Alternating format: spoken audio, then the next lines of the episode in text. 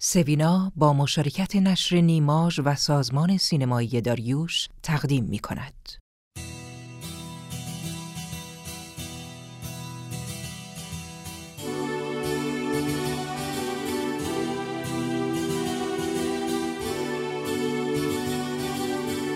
قصه شب سوینا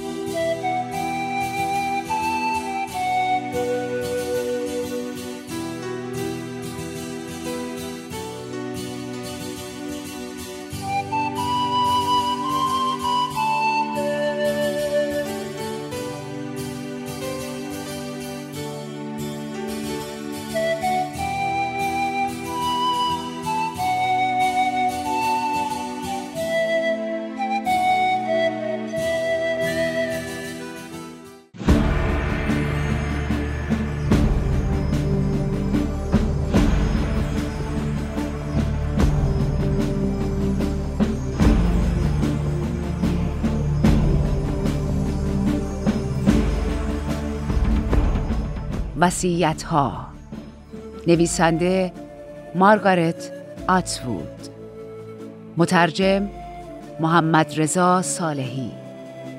انتشارات جمهوری.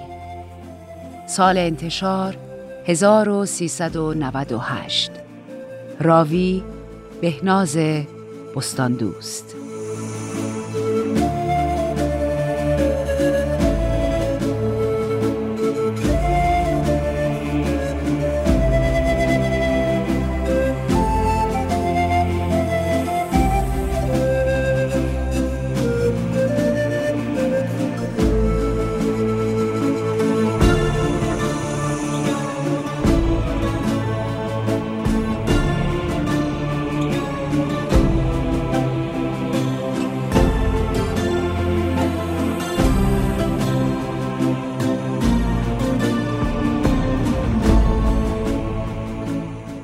دست نیکل را گرفت و او را از اتاق بیرون برد.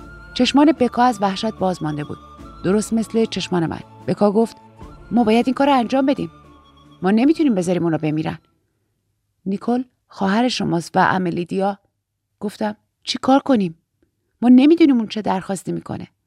بکا گفت درخواست او اطاعت و وفاداریه. به خاطر داری که اون چطور ما رو نجات داد؟ هر دوی ما رو. ما باید بگیم بله.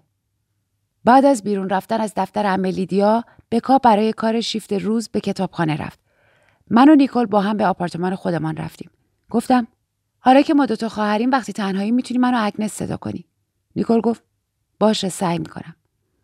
به اتاق نشیمن رفتیم. گفتم چیزی دارم که می‌خوام به شما بگم. فقط یه لحظه صبر کنید. به طبقه بالا رفتم. دو صفحه از فایل های شجر نامه را که خیلی کوچک تا کرده زیر تشک مخفی کرده بودم برداشتم. وقتی برگشتم آنها را با دقت باز و صاف کردم. وقتی روی میز گذاشتم نیکل هم مثل من نمی توانست در مقابل قرار دادن دست خودش روی عکس مادرمان مقاومت کند. گفت این فوقالعاده است. دستش را دراز کرد و دوباره تصویر را بررسی کرد. به نظرتون شبیه منه؟ گفتم منم از همین تعجب کردم. گفت اصلا اونو به خاطر میاری؟ حتما من خیلی کوچیک بودم. گفتم نمی‌دونم. گاهی فکر می‌کنم می‌تونم. مثل اینکه چیزی را به خاطر دارم. خانه دیگری بود. به جایی سفر کردم. اما شاید این یک فکر واهی باشد. گفت پدرای ما چطور؟ و چرا جای این ناما خالیه؟ گفتم شاید اونا سعی می‌کردن تا از ما محافظت کنن. نیکل گفت متشکرم که اینا رو به من نشون دادی. اما به نظرم نباید اینجا نگهشون داری. اگه با اونا دستگیر بشی چی؟ گفتم بله می‌دونم. خواستم صفحه رو بذارم داخل فایل خودشون اما پرونده ها اونجا نبودن. در نهایت تصمیم گرفتیم که صفحات را به تکه های کوچک پاره کنیم و آنها را داخل چای توالت بریزیم. املیدیا به ما گفته بود باید برای انجام مأموریت پیش رو ذهن خود را تقویت کنیم. در ضمن ما باید طبق معمول به زندگی خود ادامه دهیم و کاری نکنیم که توجه دیگران به نیکل جلب شود یا به او زنین شوند. کار سختی بود چون ما مضطرب بودیم. من یکی که با حس وحشت زندگی می کردم. اگر قضیه نیکل را میفهمیدند آیا منو به کام متهم می شدیم؟ من و بکا قرار بود خیلی زود از گروه دختران مرواریدی خارج شویم. آیا ما هم رفتیم یا املیدیا مقصد دیگری را برای ما در سر داشت؟ فقط بهتر از صبر کنیم و ببینیم. بکا راهنمای دختران مرواریدی در کانادا را همراه با ارز، گمرک و روش های خرید از جمله کارت های اعتباری را بررسی کرد. او خیلی بهتر از من آمادگی داشت. مراسم شکرگزاری کمتر از یک هفته پیش برگزار شد. املیدیا دوباره ما را به دفترش فراخواند. گفت این همون کاریه که شما باید انجام بدین. من یه اتاق برای نیکل در یکی از خونه های خلوت در خارج شهر ترتیب دادم. اسناد مرتبه. اما ام ایمورتل این شما هستید که به جای نیکل میرین. اون خودش در جایگاه شما قرار می‌گیره و به عنوان یکی از دختران مرواریدی به کانادا میره. بکا با ابراز ناراحتی گفت پس من نمیرم؟ املیدیا گفت شما دیرتر میرین. احساس کردم که دروغ می‌گوید. حتی پس از آن نیز نخواهد رفت.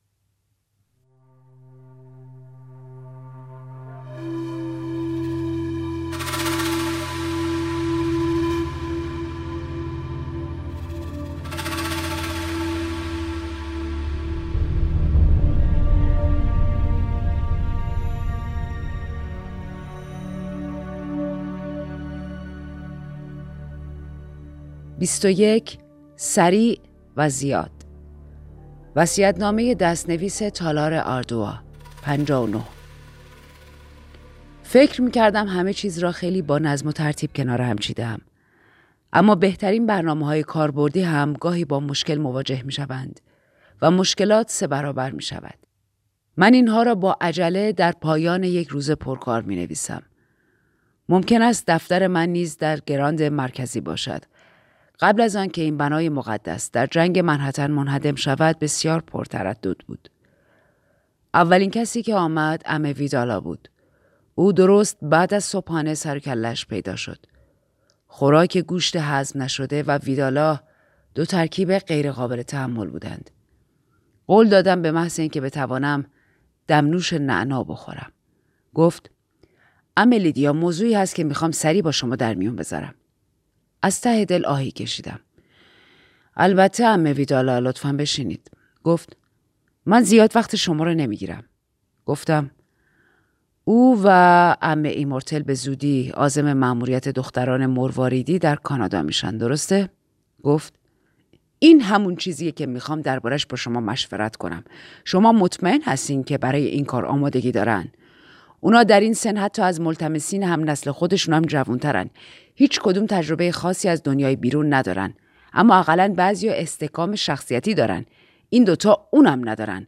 ممکنه بگید اونا انعطاف پذیرن و اینکه اونا بیش از حد در برابر وسوسه های مادی در کانادا آسیب پذیرن. از نظر من هم ام ویکتوریا در معرض پناهندگی قرار داره. مطالب مشکوکی می‌خونه. گفتم امیدوارم کتاب مقدس و مشکوک تلقی نکنین. گفت به طور حد نه. مطالبی که اشاره می‌کنم پرونده شجرنامه ایشون از بایگانی تبارشناسیه. در این صورت ممکنه ایده های خطرناکی به سرش بزنه. گفتم ایشون به بایگانی های تبارشناسی شجرنامه دسترسی ندارن. گفت پس حتما یکی پرونده رو به دستش رسونده. من اتفاقی روی میز دیدم. گفتم چه کسی بدون مجوز من این کارو کرده؟ باید بررسی کنم. نمی‌تونم نافرمانی رو تحمل کنم. اما مطمئنم ام ویکتوریا در حال حاضر در برابر ایده های خطرناک مقاومت کرده. علا رقم نظر شما در مورد نوجوانیش معتقدم او به بلوغ و قدرت ذهنی تحسین برانگیزی رسیده. ویدالا گفت ظاهر ایشون سسته از نظر معنوی متزلزله دعا رو خسته کننده می‌دونه. وقتی داره تکالیف مدرسه رو انجام میده به خصوص صنایع دستی مثل یه بچه بیپروا میشه. مادرش هم همینطور بود. گفتم من می‌دونم مادرشون کی بوده. همین مسئله در مورد خیلی از همسران جوان مورد احترام ما هم صدق می‌کنه. همونا که فرزند بیولوژیکی ندیمه ها هستن. اما انحطاط از این دست لزوما مروسی نیست. مادر خوندش الگویی از درستکاری و صبوری در سختی ها بود. ام ویدالا گفت این موضوع به همون اندازه که ما می‌دونیم صادقه اما همونطور که می‌دونیم مادر اصلی ام ویکتوریا یه مورد خاصه. نه تنها وظیفه خودش رو نادیده گرفت پست منصوب شده خودش رو کنار گذاشت. با اون دست از قوانین واجب اولیای الهی مقابله کرد بلکه محرک اصلی در ماجرای روبودن نیکول مقدس از گیلیادم بود. گفتم معموریت ما نجات یافتن از گناهان ماجرای گذشته است نه اینکه به دلایل کاملا مشروط محکوم بشیم. گفت مسلما تا اونجا که به ویکتوریا مربوط میشه اما مادرش باید به دوازده تکه تقسیم بشه. گفتم حتما. گفت شایعه موثقی هست که اون علاوه بر همه خیانتاش با سازمان جاسوسی میده هم کار می‌کنه. گفتم ما گاهی برنده میشیم و گاهی بازنده. ام ویدالا گفت این روش توجیه کردن شما عجیبه اصلا شوخی نیست. گفتم این لطف شماست که نظرات خودتون در مورد ام ویکتوریا رو میگین. اطمینان دارم که اون این کار رو به نفع احسن انجام میده. ام ویدالا با لبخندی ناخوشایند گفت خواهیم دید. اما اگه پناهنده شد به خاطر داشته باشید که من به شما هشدار دادم. نفر بعدی ام هلنا بود که نفس نفس زنان و لنگ لنگان از کتابخانه آمد. بسیار با زحمت می توانست راه برود. گفت ام لیدیا به نظرم باید توجه داشته باشید که همه ویکتوریا بدون مجوز پرونده شجرنامه خودشون رو از آرشیو تباشناسی مطالعه کرده. فکر می کنم با توجه به مادر بیولوژیکیش این کار عاقلانه نیست. گفتم ام ویدالا تازه این مسئله رو به من گفت. نظر شما رو در مورد ضعف اخلاقی ام ویکتوریا هم به من گفت. اما ام ویکتوریا به خوبی تربیت شده و بهترین آموزش ها رو در یکی از مدارس برتر ویدالای ما دیده. نظر شما این نیست که تربیت بر طبیعت پیروز میشه. در این صورت گناه آغازین حضرت آدم علا رغم تلاش های جدی ما برای سرکوبش در درون ما برای همیشه خواهد ماند و ترس من از اینه که پروژه گیلیاد محکوم به فنا بشه. هلنا حراسان گفت آه مطمئنم اینطور نیست منظورم القای این موضوع نبود. شما پرونده اگنس جمیما رو خودتون خوندین؟ گفتم بله سالها پیش. زمانی که مطالعه آنها صرفا محدود به امه های بنیانگذار بود. ما تصمیم درستی گرفتیم. انتشار وسیع این خبر که نیکل مقدس خواهر ناتنی ام ویکتوریاست در دوران رشد ایشون مزر بود. به نظرم در حال حاضر اگر برخی از افراد بیشرف در گیلیاد از این رابطه آگاه بودن می‌تونستن برای بازپسگیری نیکل از اون به عنوان اهرام فشار استفاده کنن. اما هلنا گفت من به این فکر نکرده بودم البته حق با شماست.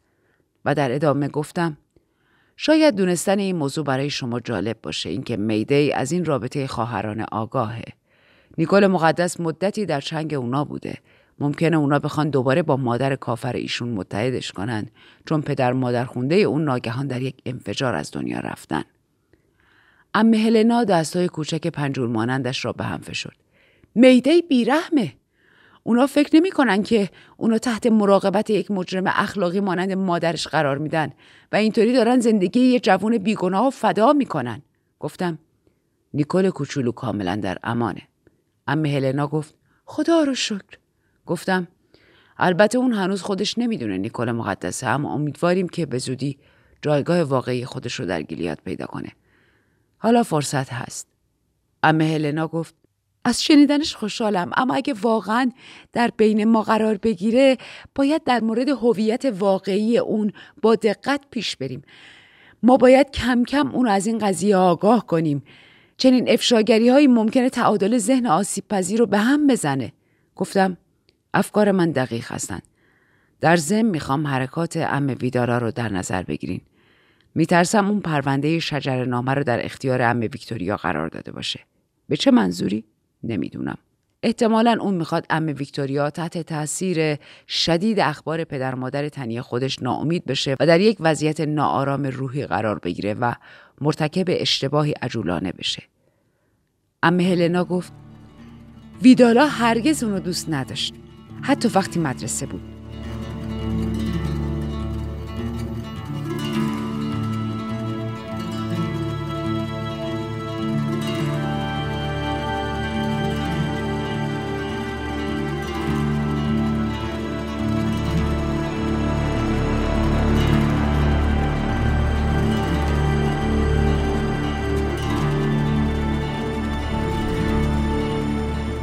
وقتی به او مأموریتی داده شد خیلی خوشحال شد.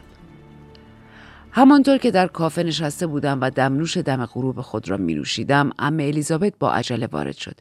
شیون کنان گفت ام لیدیا مامورای امنیتی و نیروهای فضیلتی در تالار آردوها هستند. مثل حمله بود. شما دستورش رو صادر نکردین؟ گفتم آرامش خودتون رو حفظ کنید. قلب خودم تون تون می‌زد. دقیقا کجا بودن؟ گفت داخل چاپخانه. اونا همه بروشورای دخترای مرواریدی رو مصادره کردن. ام وندی اعتراض کرد و متاسفانه باید بگم که دستگیر شد. ام الیزابت داشت میلرزید. تندتر قدم برمی داشتم گفتم چنین چیزی بی سابقه است. من فورا با فرمانده ملاقات خواهم کرد. به دفترم رفتم و قصد داشتم از خط مستقیم موارد اضطراری تماس بگیرم اما نیازی به این نبود. جود قبل از من آنجا بود. او باید کاملا در این مورد دخالت می کرد و در مواقع اضطراری پشتیبانی می کرد. خیلی در مورد داشتن حوزه جداگانه مذهبی موافق شده است. گفت امه لیدیا احساس کردم به ترتیب در مورد این کارا توضیح بدم. لبخند نمی‌زد. با کمی سردی در صدایم گفتم مطمئن هستم برای این کار خودتون یک توضیح عالی دارین. ماموران امنیتی و فضیلتی زیادی از حد شرافت خودشون بیشی گرفتن و به قوانین و رسوم احترام نمی‌ذارن. گفت ام لیدیا همگی در خدمت نیکنامی شما هستیم. ممکنه بشینم؟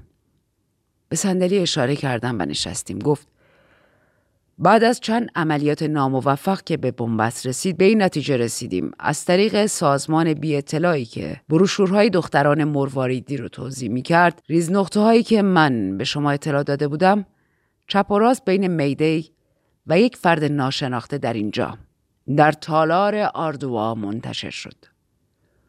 او مکس کرد تا من پاسخ بدهم. گفتم شما منو متعجب می‌کنید. پرسیدم چه وقاحتی؟ اما ریز نقطه ها خیلی ریزن و چه کسی به فکرش می‌رسه که به بروشورهای جذاب مذهبی ما مشکوک بشه؟ بدون شک ماموران مخفی وقت زیادی رو با بازرسی کفش و لباس تلف کردن شما مدرکی دارین و اگه دارین اون وسیله ناجور در جمع ما کیه گفت ما به چاپخونه تالار آردوها یورش بردیم و ام وندی رو برای بازجویی گرفتیم به نظر مستقیم ترین مسیر برای کشف حقیقت همینه. گفتم من نمی‌تونم باور کنم که همه وندی تو این داستان دست داشته باشه. اون زن نمی‌تونه چنین نقشه ای بکشه. مغز اون به اندازه یه فندقه. پیشنهاد می‌کنم فورا اونو آزاد کنین. گفت بنابراین به نتیجه رسیدیم. اون در کلینیکی آرام و با داروی شفابخش از این شوکی که بهشون وارد شده در میاد. این برای من آرامش بخش بود. در صورت لزوم بی درد است اما در صورت لزوم درد دارد ام وندی یک احمق به درد بخور است اما خطری ندارد گفتم چیزی فهمیدین؟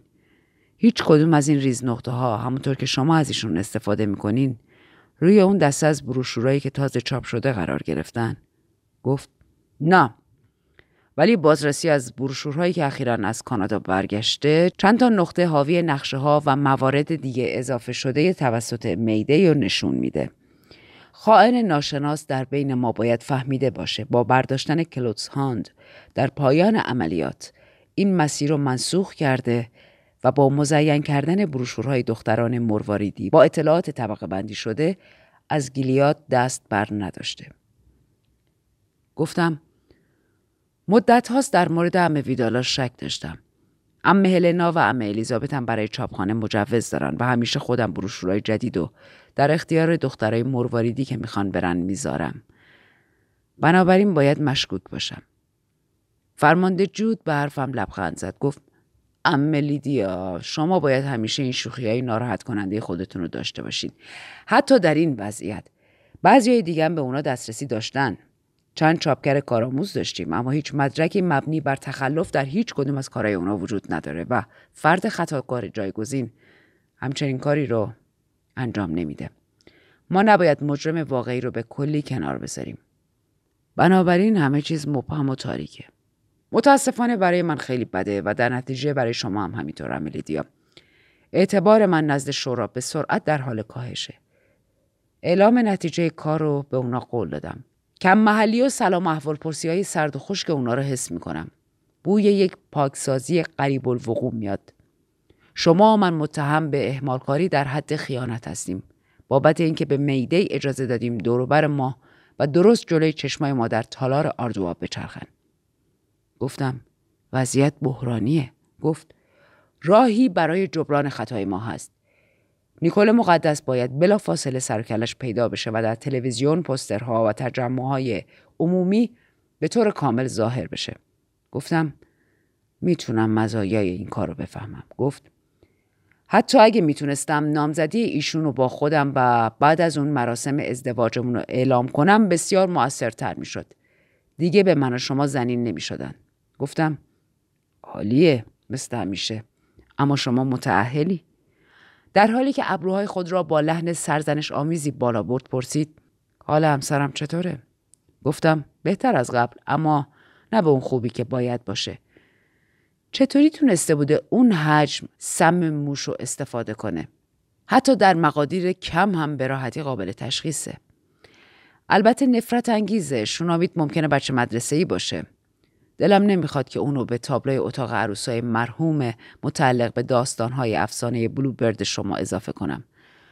او در واقع در حال بهبودیه. با این همه ترسش از بازگشت احتمالی به آغوش دوست داشتنی جود مانع از پیشرفت بیماریش میشه. ترسم اوت کنه. آهی کشید گفت من برای رهایی از بیماریش دعا می‌کنم. گفتم و من مطمئنم که به زودی دعاهای شما مستجاب میشه. نتوانست مقاومت کند و پرسید چقدر زود؟ گفتم به زودی.